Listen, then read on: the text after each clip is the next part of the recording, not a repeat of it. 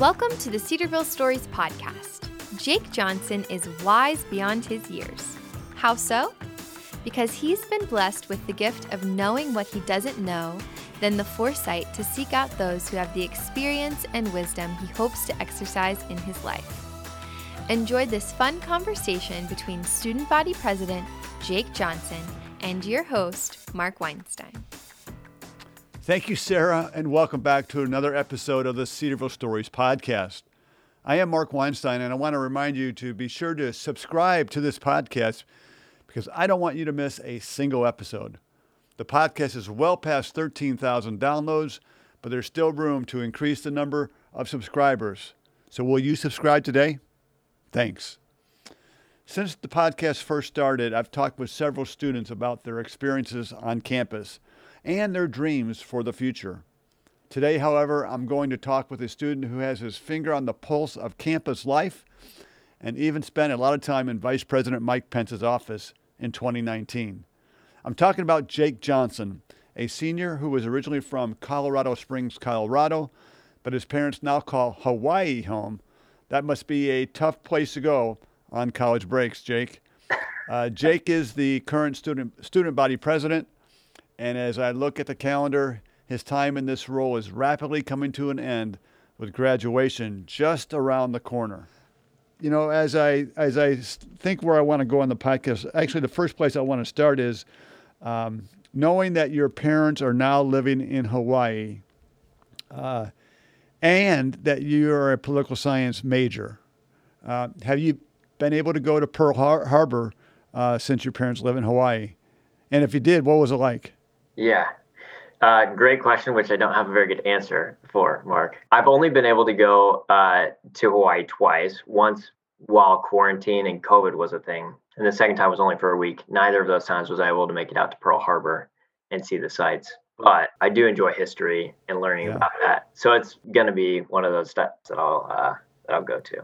Where are your parents living in, in Hawaii? They are in Kailua, which is um, on the island of Oahu, kind of on the southeastern eastern side. What took them there? Um, my dad is in investments, and so his business partner, who lived in South Africa before Hawaii, made the move. And my dad was commuting two weeks there in Hawaii, two weeks back in Colorado, um, and they just decided it was better for the family and the finances to just make the trip out. But still, at heart, you're a Colorado guy, aren't you? Yeah, I am, Mark. I am. Was it hard to see your parents? Uh, make that move and so then maybe you won't see your friends as much as you normally would? Yeah, it's it's unique in that my older brother, who is a Cedarville graduate 2019, he still lives in the area with his wife, uh, Carson.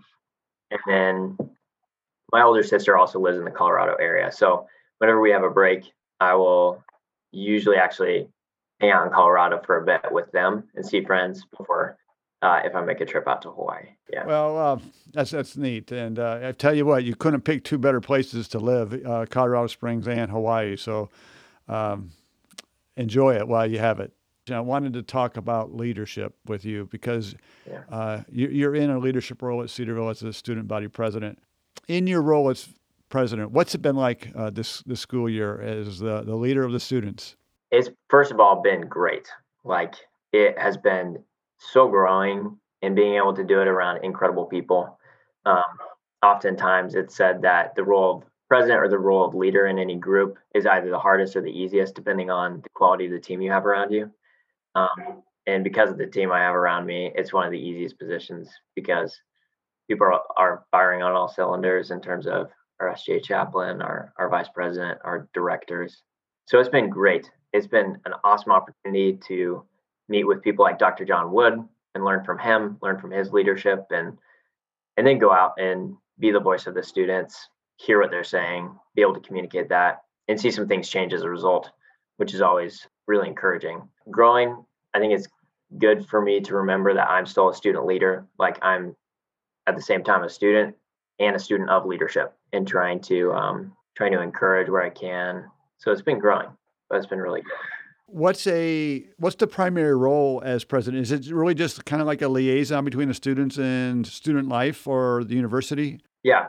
So essentially, the president leads the SGA team in their mission to be a voice for the students, a voice for the administration, and to bolster campus morale. So, the first one, we do that voice of the students. Whenever we, John Wood often asks us for feedback on how students are doing. And so we're able to communicate that. Then we're able to do the same thing the other way as well. When the administration wants to communicate a message, we use our social media platforms and, and sometimes in chapel to communicate that to students.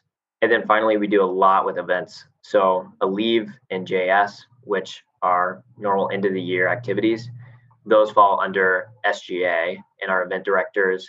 All the student organizations, which there's about 70 or so, people from like the swim team or the swim club or things like people who like to use Nerf guns and, and have Nerf wars, uh, things like that. Those 70 people fall under our SGA involvement directors and then campus community, which I believe you've talked to Rufus Matthew before on the podcast. I have. He's, he's a wonderful guy he's incredible. You, you got a great director there. Um, Rufus is going to make things happen and it's going to bring great energy. So that's that's a great decision by the, by the leader. Yeah. By you. So it, has been great, and we've just been blessed by the team that we have around us. Cam Sardano, our SGA chaplain, has done an incredible job just delivering gospel-centered messages from uh, Colossians, and so yeah, we have an excellent team. When when I when I speak about leadership to you, I'm interested in knowing what's your definition of leadership and how do you like to lead your team? If I had to if I had to think through a definition of leadership, it include it include it would include words like being a servant, yeah. serving other people, being a chief encouragement to the people you're leading, but also setting direction and vision for the members of your team. And so when I think of leadership, like several influential people come to mind one of which is my older brother. He set an incredible example. He's in the army now, but an incredible example of just confident decision making in addition to being the hardest worker in the room. And so that's something I aspire to be in terms of leadership. And then casting vision, that's always like super fun, but also kind of a weighty weighty uh, responsibility of the leader because you set the direction of the team. If you don't set the direction, everybody's really just doing their own thing as a member of a group, but they're really not a team working towards a goal. I don't know if that answers the question, but no, that's a great answer. And uh, when I think of your time in this role, have there been, you probably mentioned it with, with John Wood, but are there other leaders on campus who have come alongside you to really help you develop your leadership as a student? Uh, yeah, from a staff side, General Reno comes to mind as somebody who sets an incredible example of humble leadership, um, even with his military background and doing incredible things and serving in ways that none of us could probably imagine that he served. But still, he humbly interacts with anybody he talks to, puts their needs above his own. Uh, will just walk through scripture instead of just answering a question with his experience, even though he has so much experience. He'll choose to go to the Word of God and say, This is really the source of wisdom. Let's talk about that. So, General Reno is one. Dr. Rick Melson is another who's grown me as a leader um, somebody to bounce ideas off of, somebody to um, talk through just strategies, how to handle conflict within a team, how to talk to team members about things that we see that they could be growing in, how to manage those conversations and do it in a way that combines both truth and grace. So, so those two, and then Dr. Estes has been somebody who's grown me in just um, my walk with the Lord, which has impacted my leadership as well, and just taught me what it looks like to just care for people because Dr. Estes does that incredibly well. And so um, he's an incredible listener. So, and listening is just one of the most important things about leadership. And so he does that really well, sets a model. So some of the things I've learned about leadership has just have just been by osmosis through just being with people who are incredible leaders and a part of the incredible staff of Cedarville. Yeah, I think that's really the best way to learn. Personally, from my perspective, is being around people, watching, following, com- compared to being a, a book smart uh, learner uh, because you get to see you get to see the real person. How have you been able to transfer these lessons that you've learned from General Reno, uh, Dr. Melson, uh, Dr. Estes uh, to your team? Yeah, yeah, that's a great question. The first thing that comes to mind is learning from them in a way that's not merely just knowledge based, but it's actually application. I think Dr. Estes says truth that is learned but not lived forms calluses on the soul. And that's something he talks a lot about just in freshman Bible and the gospel class. And so I really do try and ask a lot of questions, learn from them, try and kind of write notes and think through it on paper, what we've talked about our conversations, and then go out and apply it just in the way that I'm I'm living and leading the team. So when it's specific pieces of advice that they give me, I try and I try and use that in conversations with team members or in other ways. It's just kind of ways to be a better leader, just personally, um, and start by leading myself, and then being able to go out and lead a team. You probably have heard this because if you spend any time with General Reno, you, you probably have heard the concept of seeking to serve. I, I, I sat in a semester long class with, with him and on leadership, and that's one of the things that was drilled into my mind seek to serve. A true leader is a person who uh, serves and doesn't isn't desiring to be served. So I, I commend you for learning that lesson such at a young age. I want to transition a little bit, uh, and still stay on leadership because it's it's it's who you are, but um, also who you are is a follower of Jesus. And so I'm interested in really learning your journey story of coming to know Christ in a personal way. Could you share that with us right now? Yeah, I'd love to. So, my parents taught me the gospel at a young age. And so, when I was five, I accepted the Lord Jesus into my heart while not understanding obviously the full implications of that. Yeah. And growing up, my uh, dad set a really good example of being in the Word on a daily basis. So he'd in our um, in our house, he'd be upstairs with tea because uh, my my mom didn't like coffee, so we had tea in the mornings. so he'd always be like, "Hey, come up and have tea, and then you can read." And so we were able to do that. And so when I was 13 or 14, just started reading the Bible for myself and starting to grow in that. Um, and then during my junior and senior years of high school, some of some family members ended up walking away from the faith. Mm. People who I looked up to and respected a lot. Because of that, the questions that they wrestled through and to, to a certain extent are still wrestling through today are questions that I had to think about for myself.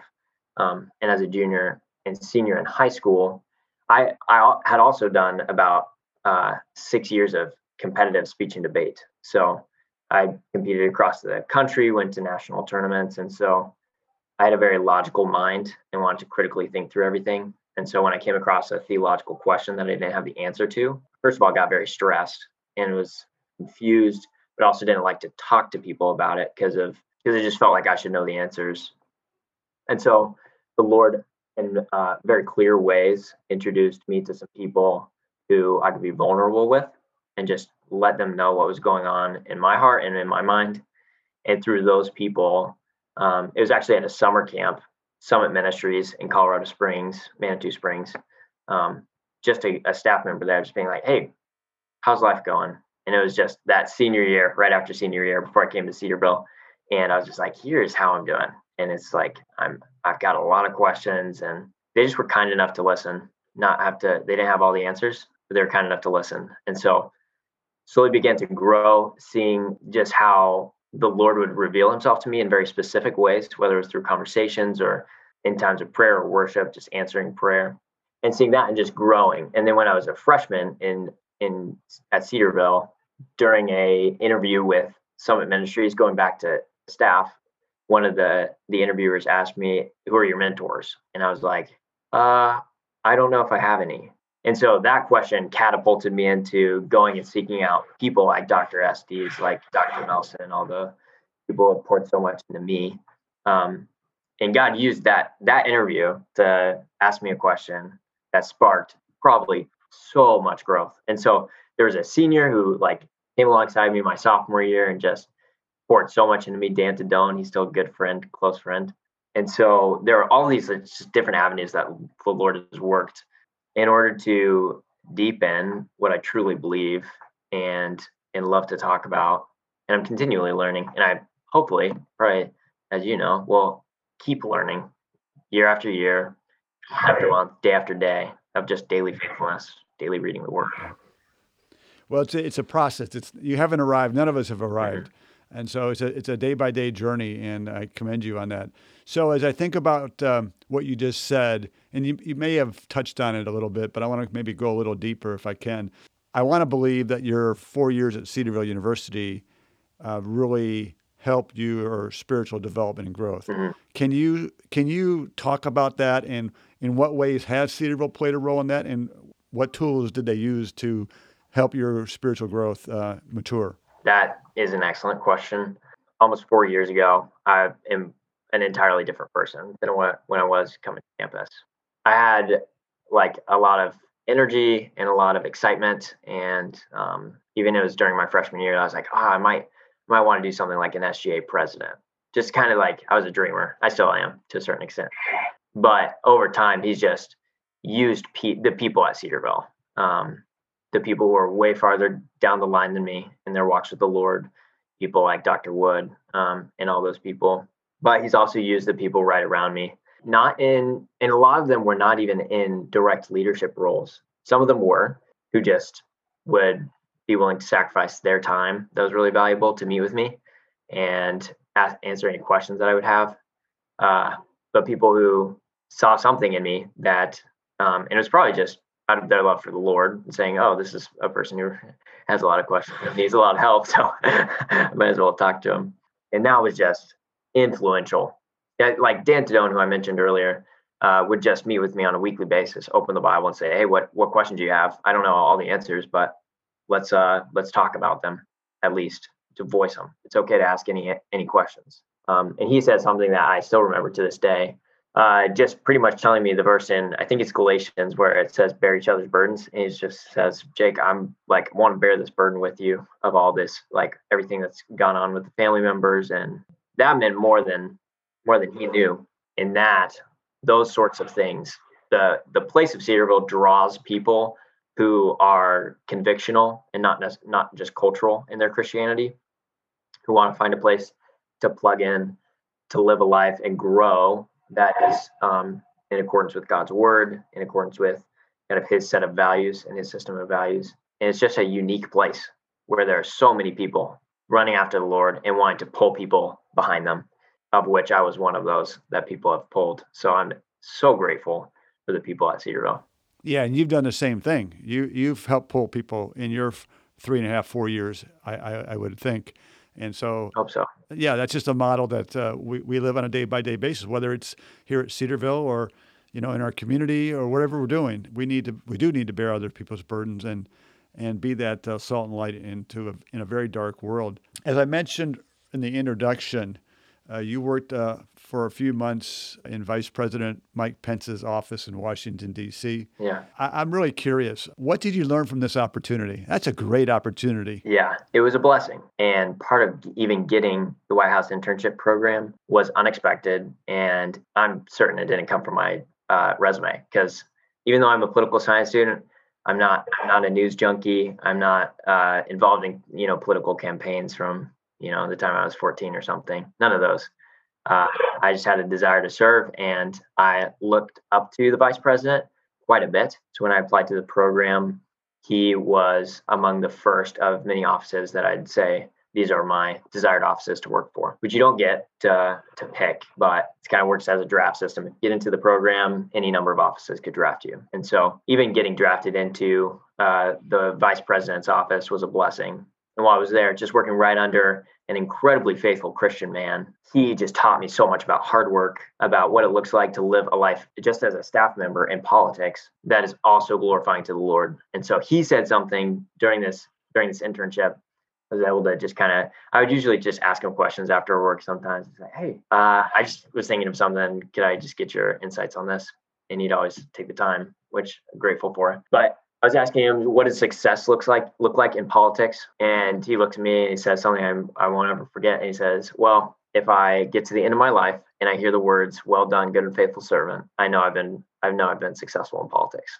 And I was like, "So first of all, how many people in DC have that mindset that I just get to work right under all the time?" So it's incredible, such a blessing, and that's just changed the way that I think about okay, my vocation, my career, when I uh, wherever and um, whatever I end up doing, I hope at the end of my life and, and knowing just scripturally, the words "well done, good and faithful servant" are extended to the children of God, um, those who are saved in, in, Jesus. And so that kind of changed the way that I thought about my career, and then also also seeing the way that the vice president lives. Which uh, I went into the program with a lot of respect for him, and I entered the program with probably ten times the amount of respect that I had for him going in. I wasn't any special intern, so I just interacted with him a few times. But the times that I did interact with him were he was extremely genuine, extremely kind. Because he's from Indiana, he has connections to Cedarville, which was just it was wild to me while I was talking with the vice president of the United States, and here I am.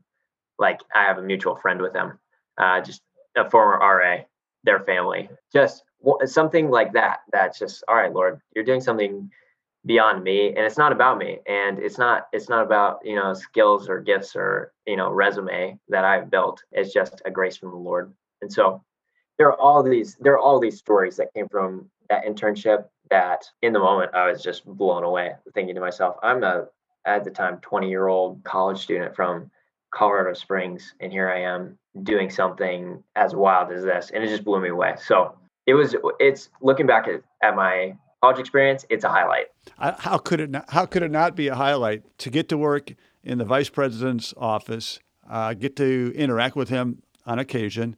Were you uh, intimidated at first when you first uh, met Vice President Pence? Yeah, yeah, it's yeah, it's kind of a uh, a funny funny story. He uh, so Halloween, the Eisenhower Executive Office building right next to the White House it had it sets up for Halloween, so all the offices do something, and the seven interns for the vice president were tasked with um, setting something up in uh, his office. So he has two offices, one in the West Wing, one in the Eisenhower Executive Office building, and so we set up kind of something like a uh, something like a, a runway and then a little hangar and kids would come in make a paper airplane and then throw them down he comes in and the, the first words he kind of looks around. He kind of looks at it quiz like quizzically, and I was like, "Well, it's a runway, sir." And he just like kind of stares at me. He's like, "Huh," and then turns around. and I was like, "I just feel so awkward," and so I was just like, "Those are the, the first words I have ever spoken to the Vice President of the United States. Where it's a it's a runway." That's a great story. So, when I think about your experience, was there a, a farewell uh, opportunity that you had with him, or is it like when your internship's over with, you, you just left and you never said said hi to him or goodbye to him or anything like that? One of the highlights of the entire internship program was towards the end. In there, the last couple of weeks, they really they really took like took the interns into some really cool places. One of which they let us go and look around Air Force Two, the the plane of the vice president, and just see Marine Two come in and land with the vice president coming in oh, from the Naval Observatory, which is where the vice president lives in around DC. So he comes in on the helicopter and then comes and meets us at the base of Air Force Two and then gets on it and goes to Georgia or something, but had a brief interaction there with him. Um, and so things like that happened and right before like we were driving there to to kind of go and tour the plane and then meet the vice president. And then the president and his envoy like pull up in front of us, get on Air Force One, and then fly off the tarmac of Joint Base Andrews. So it was just like, this is this is you know mind blowing. Everything that was happening. Um, so things like things like that, and then at the very end, kind of the pinnacle of it all is he invited each of his interns back to have a just a one-on-one conversation with him and and take a picture in his West Wing office. And so um, that was the that was the time where I was actually looking at a picture of him on the wall, and then I turn around and like he's in it. That's him in his office, and so I walk in and um, they're like, "Hey, this is Jake Johnson. He he works in your correspondence office." And I was like, "Hey, sir, it's good to meet you." And um, and then just had maybe two or three minutes of conversation, just telling him kind of my background, what I, how the internship was, and he was so kind during that entire interaction and encouraging too. And we talked a little bit about Cedarville and things like that. He li- he he likes us, right? Does. Yeah, he does. Uh, I don't know if I'm allowed to say that uh, legally, but uh, we could say that he probably does. I'll, I'll put it that way. Okay. Yeah. So you got to go into Air Force Two. Did you ever get to fly in Air Force Two or Marine? Marine Two. One or two, whatever. Yeah. Two. No, no, wasn't that special. But we did we did get to experience just a little bit of it, but never never a flight. Uh, that's, that's great. What what memories uh, you will take with you for life uh, just from that? Uh, what four months? Was it four months you were with them? Yeah, three and a half. Three and a half. And and the life lessons that you learned uh, are invaluable, and uh, they're going to serve you well. We we're running out of time, unfortunately, but I I want to really touch on what's next for Jake Johnson. I know um, you have some plans after graduation, which when this airs, there's only going to be like four to six weeks left in the school year. So you're almost a graduate uh, when this program airs. So what's next for Jake? Yeah, because of spending some time in DC and the relationships that I've, i built there as a intern, I'll be returning to DC to work in a Senate office um, as a staff assistant for an Oklahoman senator um, by the name of Jim Inhofe. Um, and so as school comes to a close, I'm hoping to finish out well here and just pour into people try and express my gratitude to those people who have poured so much into me um, and try and kind of run well during the rest of the semester. And then I'll have a couple of weeks. I'll attend a wedding and then I'll um, drive out to DC and then start working there.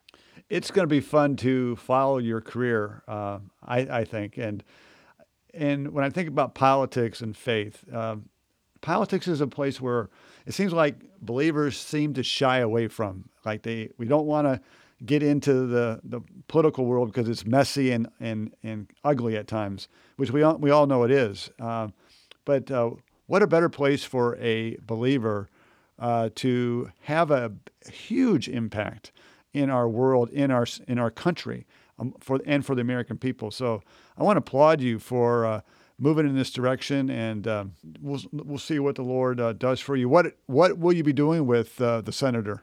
Yeah.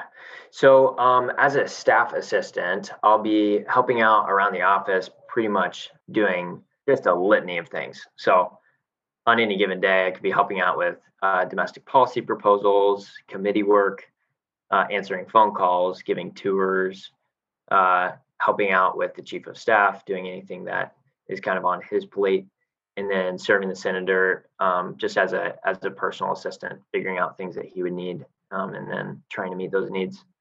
So, um, not quite sure how it'll look because I've never been in a position like it before. Um, never served in the Senate before as an intern or anything. So, in some in some sense, I'm I'm going in a little bit unaware, but um, I do I, I do know the people who are going to be in that office, and I'm really excited to work with them how did you get this position? What uh, yeah. what open, opened up for you in, in that regard? Yeah. So um, as an intern, while I was in DC, I lived about five minute walk away from a church called Capitol Hill Baptist Church. Um, Pastor Mark Dever leads it, and at the church, um, met a friend, and then a friend introduced me to another friend of his, who's the chief of staff for the senator. Um, but he's from Oklahoma. I was originally born in Oklahoma before our family moved from Oklahoma to Colorado. And so just automatically, I was like, oh, this is a guy who I could learn a lot from. And also, there's a, a random Oklahoman connection. And so, uh, over several meals, I got to know him, and, and he is just excellent, excellent at his job, and somebody who really cares for people really well. And I've learned a lot from already. And uh, just staying in contact with him over the over the years over maybe a year and a half since I was in DC, uh, an opening came up, and so we were talking, and was able to was able to take the job there. Jake, I have time for one last question. And uh, I don't know if you know this, but uh, at the core of the podcast, actually, you should know it because you told me you're an avid podcast listener or Cedarville Stories podcast. I'm an avid listener. I love it. But uh, so, so then you do know that um, at our core, our purpose is to share Cedarville stories for God's glory. Yeah. So my question to you as we exit the podcast is how do you hope or believe your work, your life is bringing God glory? That's a good question. Uh, what comes immediately to mind is an analogy from from General Reno, and he's a big basketball player. Uh, I love basketball as well, and so he was talking about how sometimes in life we are called to be just one of the players and we have a short window of time to live our lives they're pretty they're short days in the context of all eternity and so what tasks we're given whether it's a defensive position or whether it's dribbling the ball or whether it's shooting any of those, you do that task faithfully and you do it well. And then you pass the ball along. And then other players into the game, you leave.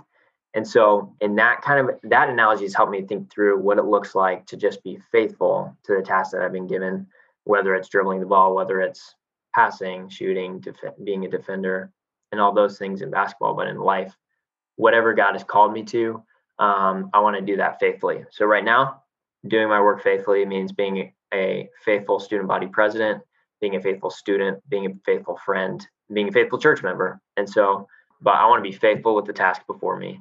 And through that faithfulness, hopefully give God, give glory to a God who's extremely faithful and never leaves us nor forsakes us. Oh, that's wise. That's wise advice. You are um, wise beyond your years, and uh, you have a bright future uh, as you continue to walk uh, hand in hand with the Lord. And as you do that, um, for our podcast listeners, uh, if you think about it, pray for Jake Johnson as he continues his uh, studies at Cedarville, but then moves on to work in the senator's office in Washington, D.C. It's an important role, and he has uh, great um, opportunities to influence and make a difference. So, Jake, uh, it was a pleasure to get to know you a little bit better today on the podcast. Um, please stay in touch. I'll be following your career, and I just wish you the very best as you move forward. Thanks for joining me this week on the Cedarville Stories podcast. Thank you, Mark. Thank you for listening to Cedarville Stories podcast, brought to you by Cedarville University. If you were encouraged by this conversation, like I was, please share this episode with a friend. If you know of an awesome Cedarville story, share it with us. We would love to showcase how God is at work in the Cedarville family. And be sure to come back next week when we'll hear another Cedarville story for God's glory.